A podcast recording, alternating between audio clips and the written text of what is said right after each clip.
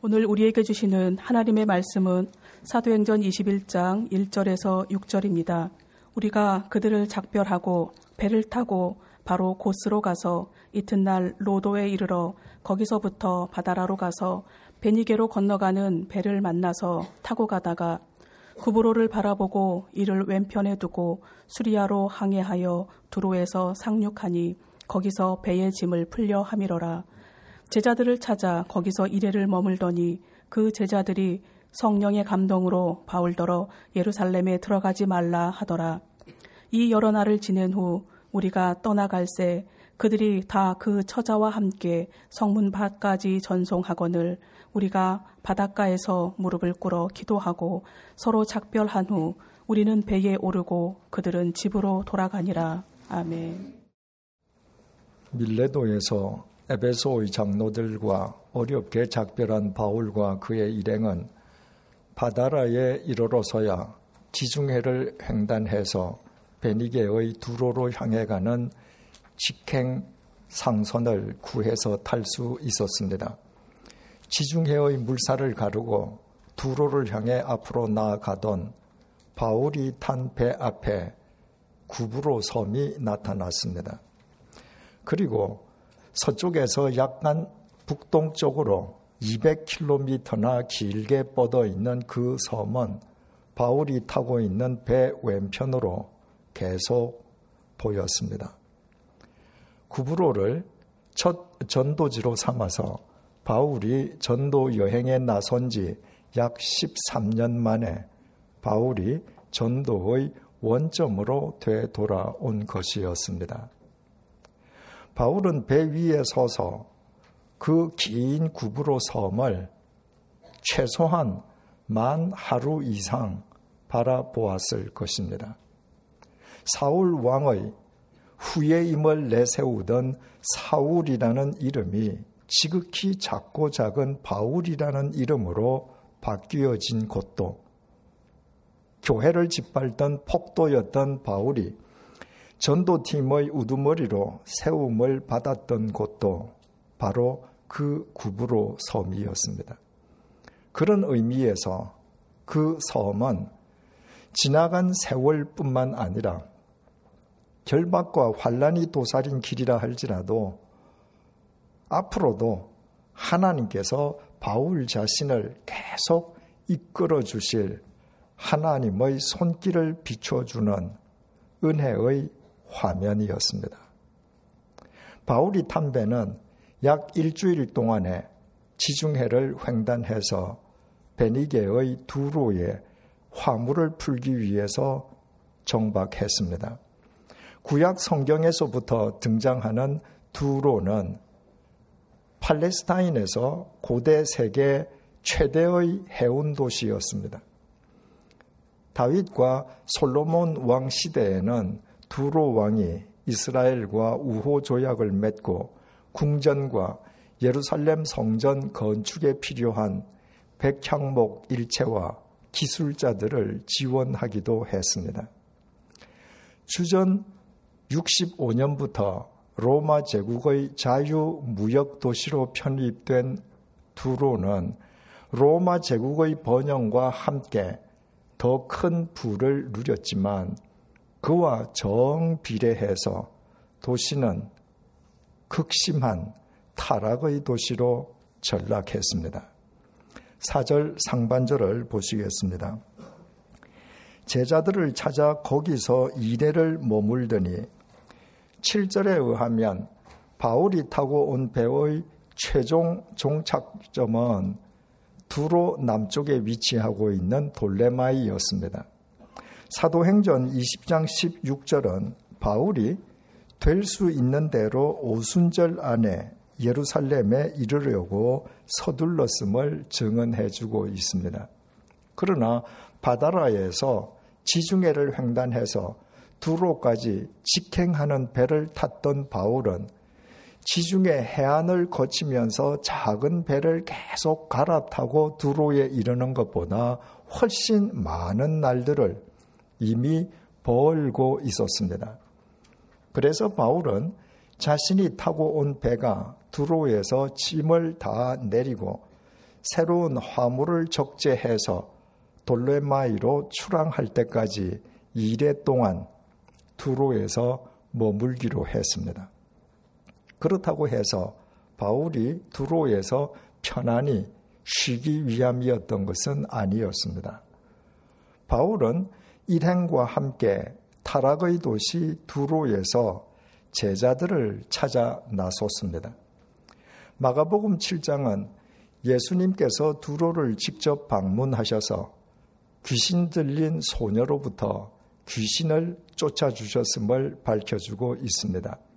그때부터 두로에는 주님을 영접한 제자들이 있었습니다. 사도행전 15장 3절에 의하면 1차 전도 여행을 끝낸 바울이 바나바와 함께 예루살렘으로 올라가는 길에 베니게의 두로에 들러서 그 타락의 도시에 살고 있는 제자들을 찾아서 믿음을 북돋아 주고 또 주님께서 이방인들에게 어떻게 구원의 역사를 베풀고 계시는지 증언해 준 적이 있었습니다. 그 이후에 본문 속에서 두로에 잠시 정박하게 된 바울은 약 10년 만에 그때의 그 제자들을 다시 찾아 나서서 그 제자들과 함께 이래 동안 머물렀던 것입니다. 전혀 예기치 않게 자신들을 찾아온 사도 바울을 다시 만난 두로의 제자들 기쁨이 얼마나 컸겠습니까?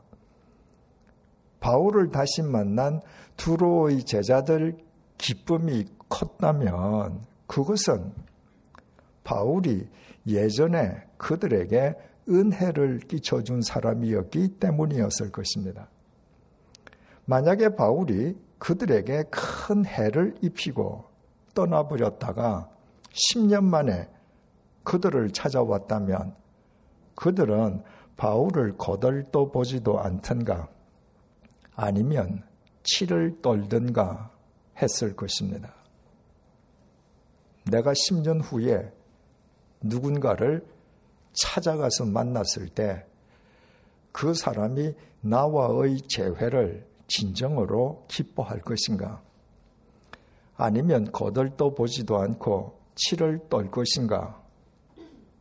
그것은 전적으로 지금 현재 내 삶의 자세에 달려 있습니다.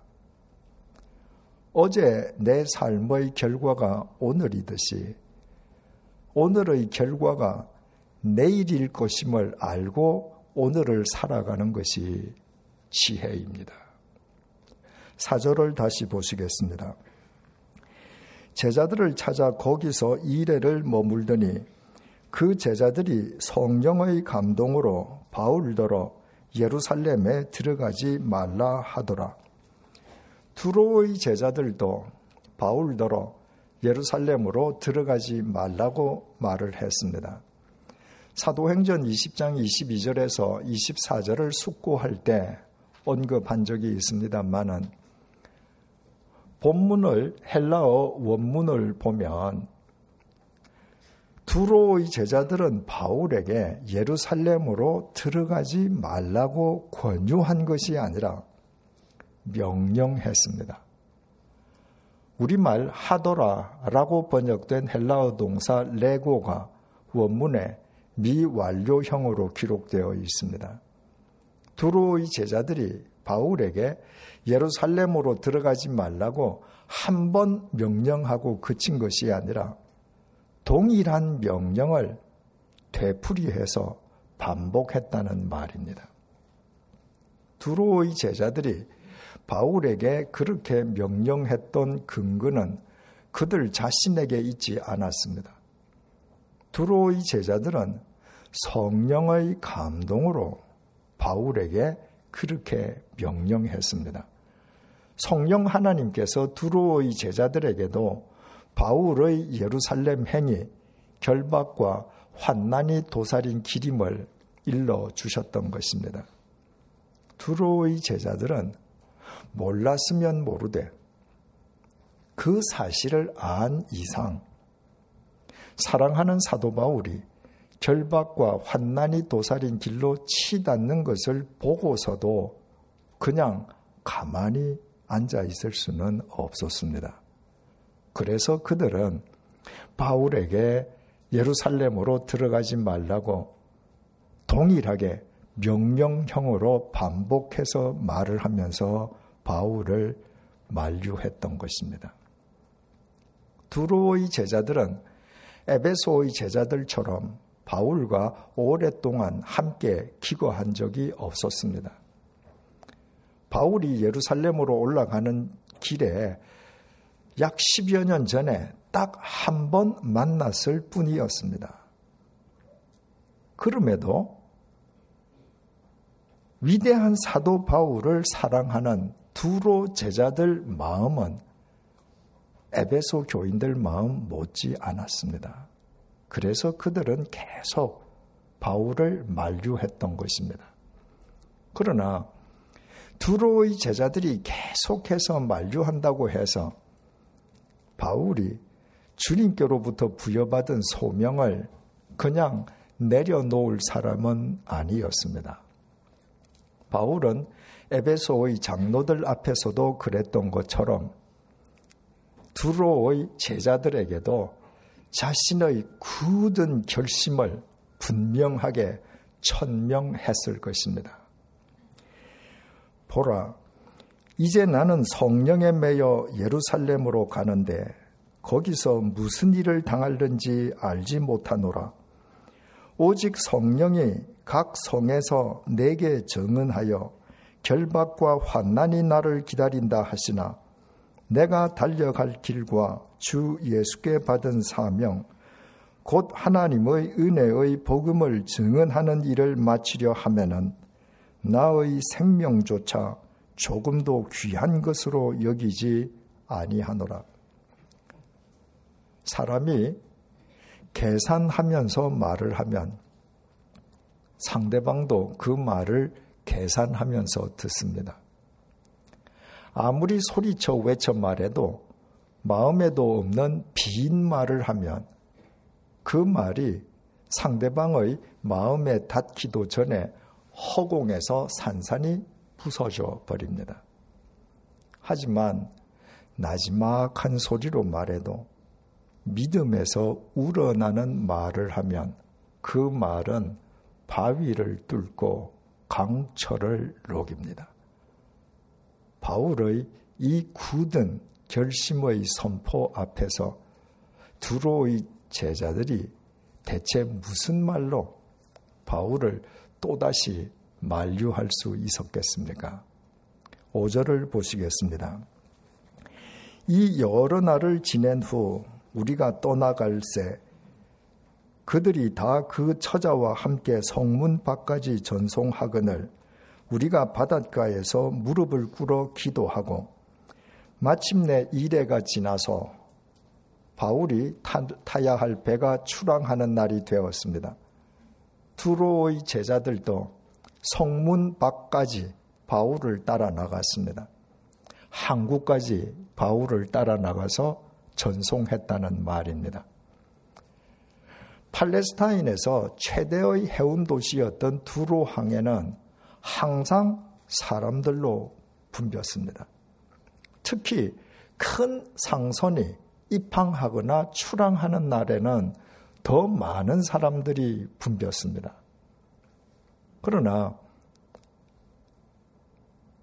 바울은 에베소 장로들과 밀레도에서 그렇게 했던 것처럼 주위 사람들은 조금도 개의치 않고 바닷가에 무릎을 꿇고 두로의 제자들과 함께 기도를 했습니다.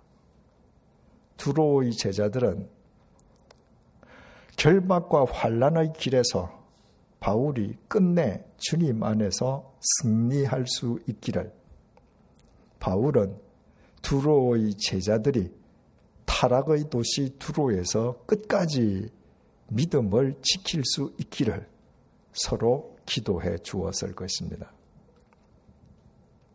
여기에서 우리가 반드시 주목해야 할 중요한 사실이 있습니다. 5절을 다시 보시겠습니다. 이 여러 날을 지낸 후 우리가 떠나갈새 그들이 다 그 처자와 함께 성문 밖까지 전송하거늘 우리가 바닷가에서 무릎을 꿇어 기도하고 두로의 제자들만 한국까지 바울을 따라 나가 전송한 것은 아니었습니다. 두로의 제자들은 자신들의 처자들을 데리고 한국까지 나갔습니다. 두로의 제자들은 자신들의 처자들과 함께 바닷가에서 무릎을 꿇고 바울과 기도했고 두로의 제자들은 자신들의 처자들과 함께 배에 오르는 바울을 마지막 순간까지 전송했습니다. 사도행전을 통틀어서 누구든지 중요한 현장에 처자들을 동행했다는 증언은 이 본문이 유일합니다. 두로의 제자들은 이 정도로 깊은 믿음의 소유자들이었습니다. 두로의 제자들이 바울과 작별하는 항구에까지 자신들의 처자들을 데리고 갔다고 하는 말은 지난 이래 동안 그들이 자신들의 처자들과 함께 바울로부터 주님의 말씀을 들었음을 뜻합니다. 바울의 예루살렘 행이 결박과 환난이 도살인 길임을 알고 두로의 제자들이 바울에게 예루살렘으로 가지 말라고 명령형으로 거듭 말하면서 바울을 만류할 때 그들의 처자들도 바로 그 현장에 있었습니다. 그들의 거듭된 만류에 내가 달려갈 길과 주 예수께 받은 사명, 곧 하나님의 은혜의 복음 증언하는 일을 마치려 하면은 나의 생명조차 조금도 귀한 것으로 여기지 아니하노라던 조금도 흔들림 없던 바울의 그 선포도 그들의 처자들도 다 직접 보고 들었습니다. 그들에게 그 경험보다 더 소중하고 생생한 신앙 교육은 없었습니다. 마침내 바울이 출발하는 날이 되었습니다. 이제 바울과 헤어지면 이 세상에서 다시는 바울의 얼굴을 보지 못할 것이었습니다. 두로의 제자들은 바울을 전송하는 항구에까지 처자들을 데리고 갔습니다. 이 세상에서 바울과 영영 작별하는 그 마지막 순간까지 사랑하는 아내와 자식들에게 보여주고 싶었던 것입니다. 바꾸어 말하면 두로의 제자들은 주님을 위해서 자기 육체의 생명조차 귀한 것으로 여기지 않는 바울의 믿음을 먼저 자신들의 믿음으로 삼고 자기 아내와 자식들도 앞으로 그런 믿음으로 함께 살아가 주기를 원했던 것입니다. 두로의 제자들과 그 아내와 자식들이 함께 바닷가에 무릎을 꿇고 바울과 기도를 합니다. 지금 죽음의 길로 나아가는 바울이 오히려 그들을 위해서 기도해주는 기도 내용을 듣고 두로의 제자들과 그들의 처자들은 울컥 가슴에 치밀어 오르는 뜨거운 감동을 받았을 것입니다. 6절의 정언입니다. 서로 작별한 후 우리는 배에 오르고 그들은 집으로 돌아가니라. 서로 작별을 나누고 드디어 바울은 배에 오릅니다. 바울은 지금 크루즈 여행에 나서지 않습니다. 결국엔 죽음으로 끝날 결박과 환난의 예루살렘 길에 오르고 있습니다. 하지만 바울의 얼굴 표정은 조금도 흔들림 없이 평소처럼 의연합니다. 배를 타는 바울의 그, 그 얼굴을 쳐다보는 두로의 제자들과 그 처자들의 마음 속에 바울의 그 얼굴은 이 세상 그 어떤 지우개로도 치울 수 없는 큰 바위 얼굴로 새겨졌을 것입니다. 에베소의 장로들처럼 그들도 그들의 시야에서 바울이 탄 배가 보이지 않을 때까지 바울을 향해 손을 흔들었을 것입니다. 그리고 그들은 각자 자기 집으로 되돌아가면서 사랑하는 가족들 간에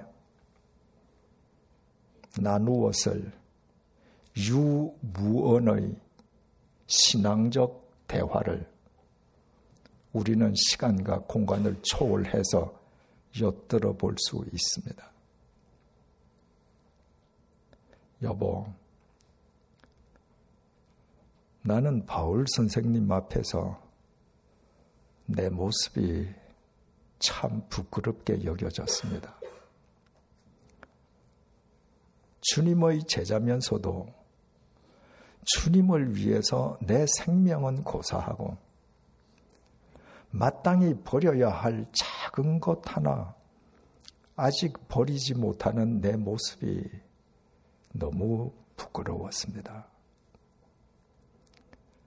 지난 일주일 동안 바울 선생님과 함께 했던 것은 주님의 특별한 은총이었습니다. 바울 선생님의 삶은 나의 인생관과 신앙관을 송두리째 바꾸어 주었습니다. 여보, 나도 이제부터 주님 안에서 영원한 가치를 위해 살려 합니다. 주님께서 주신 영원한 생명을 위해서라면 나도 바울 선생님처럼 육체의 생명을 기꺼이 던지려 합니다. 그것이 당신과 우리 자식들, 우리 이웃들, 그리고 나 자신을 바르게 사랑하는 길임을 이제야 비로소 분명하게 깨달았습니다. 아버지, 어머니, 바울 선생님과의 만남의 장소에 저를 동석시켜 주시고 죽음의 길에 일어난 바울 선생님의 마지막 모습까지 보게 해주셔서 감사합니다. 의연하게 죽음의 길로 나아가는 바울 선생님을 통해서 참된 믿음과 바른 용기와 진정한 신념이 무엇인지 배웠습니다. 저도 앞으로 바른 믿음과 신념을 위해서 용기 있게 제 삶을 던지며 살 수 있게끔 아버지 어머니께서 저를 위해서 기도해 주십시오. 두로의 제자들은 사랑하는 가족들에게 주어야 할 것이 가장 소중한 것이 무엇인지 바르게 깨달은 사람들이었습니다. 그것은 세상의 부귀 영화가 아니었습니다. 주님을 위해 기꺼이 자기 육체의 생명을 맡겨 드리는 바른 믿음이었습니다. 목적으로서의 부귀 영화는 가족과 세상을 동시에 망치지만 주님을 위해 자기 생을 드리는 바른 믿음은 자신과 세상을 동시에 살립니다. 여러분은 지금까지 사랑하는 가족에게 무엇을 주셨습니까? 사랑하는 가족에게 앞으로 무엇을 남겨주기 위해 지금 애쓰고 계십니까? 본문 속 두로의 제자들과 그의 처자들에 대해서 묵상하면서 설교를 준비하던 제게 오랫동안 잊고 있었던 옛날 일이 생각났습니다. 제가 20대 말이었을 때의 일입니다. 당시 저는 썬데이 크리스천이었는데도 새벽 기도회와 금요 기도회에도 자주 참석하곤 했습니다. 한 번은 금요 기도회에서 목사님이 옆에 있는 사람들과 기도 제목을 나누고 서로 기도해 주라고 했습니다. 제 옆자리에는 남편이 대기업의 임원이었던 중년 부부가 앉아 있었습니다. 그 중년 부부는 같은 교회에 다니면서 제가 평소에 존경하던 부부였습니다.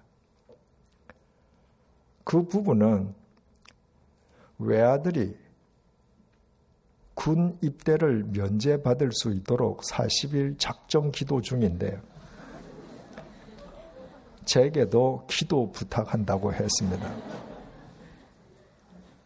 그 이후에 알고 보니 그 부부의 아들은 신체 검사에서 체중 미달로 불합격을 받기 위해서 거의 매일 금식하다시피 살고 있었습니다. 저는 그 부부의 부탁대로 기도할 수가 없었습니다.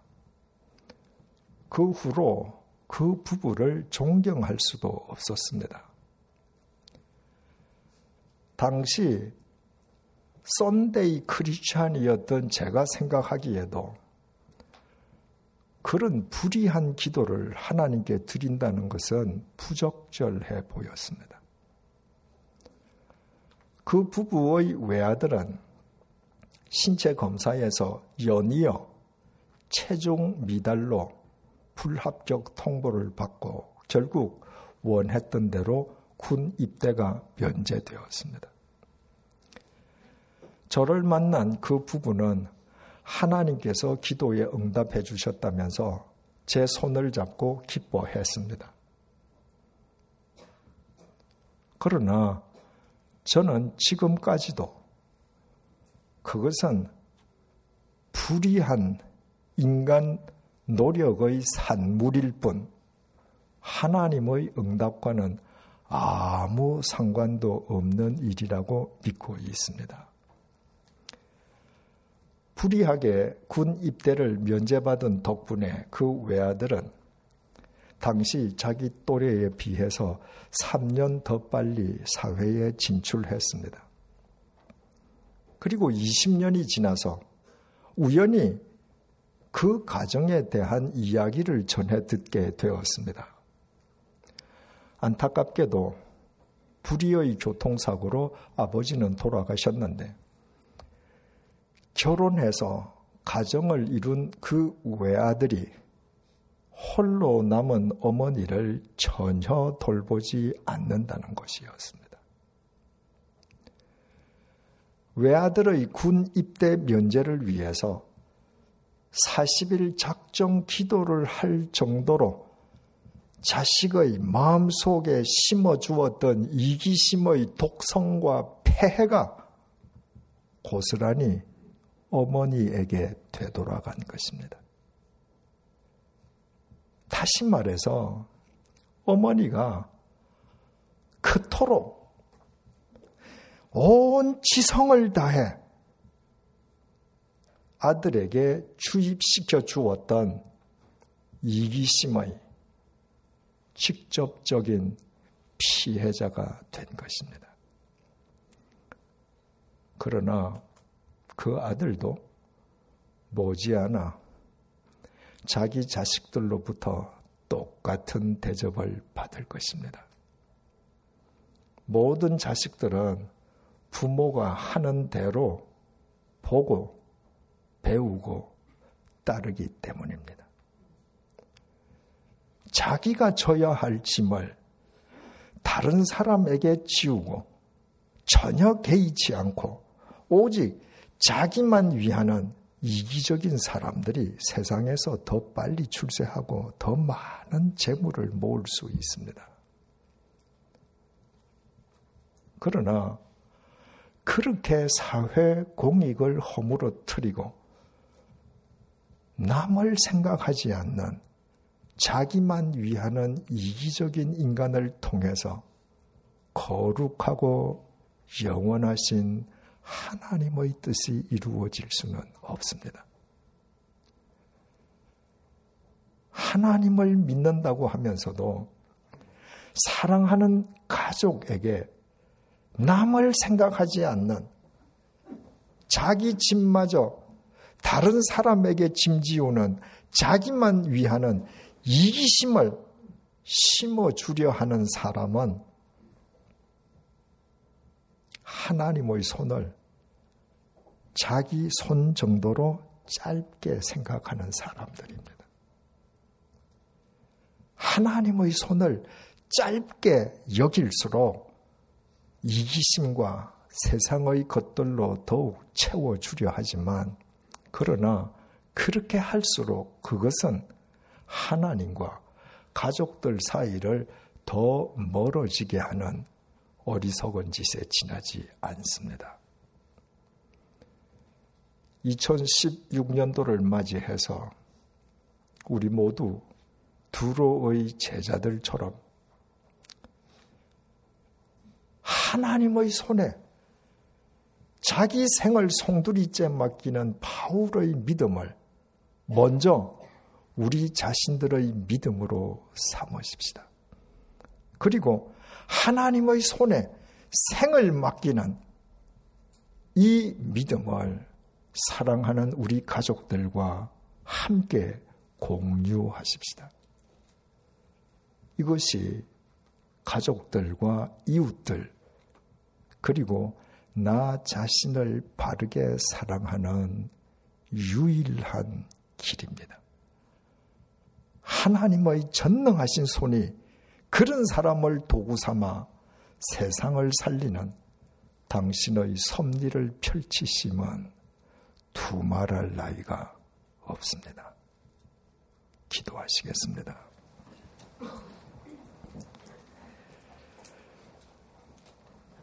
오늘 본문을 통해 두로의 제자들을 만나게 해주시고 그들을 거울 삼아 사랑하는 가족에게 지금 우리가 무엇을 주고 있는지 되돌아보게 해 주셔서 감사합니다. 자기만 위하는 이기심을 주면 이기심의 독성과 폐해가 되돌아오고 물질을 주려 하면 비인격적인 물질이 가족 관계를 비인격적으로 해체시킬 뿐인데도 하나님의 손이 인간의 손처럼 짧다고 여길수록 더더욱 이기심과 물질에 목을 매는 어리석음을 범하게 됨을 잊지 않도록 도와주십시오. 천지를 창조하신 하나님의 전능하신 손, 능치 못함이 없으신 하나님의 손이 나와 함께하고 계심을 진심으로 감사합니다. 하나님의 손이 이끄시는 대로 정의와 사랑의 삶에 우리 자신을 던지는 믿음을 우리가 먼저 지니고 사랑하는 가족들과 그 믿음을 공유하게 해 주십시오. 그리하여 우리가 가는 곳마다 주님께서 주시는 새 시간, 새 날이 날마다 엮어지게 해 주십시오. 예수님의 이름으로 기도드립니다. 아멘.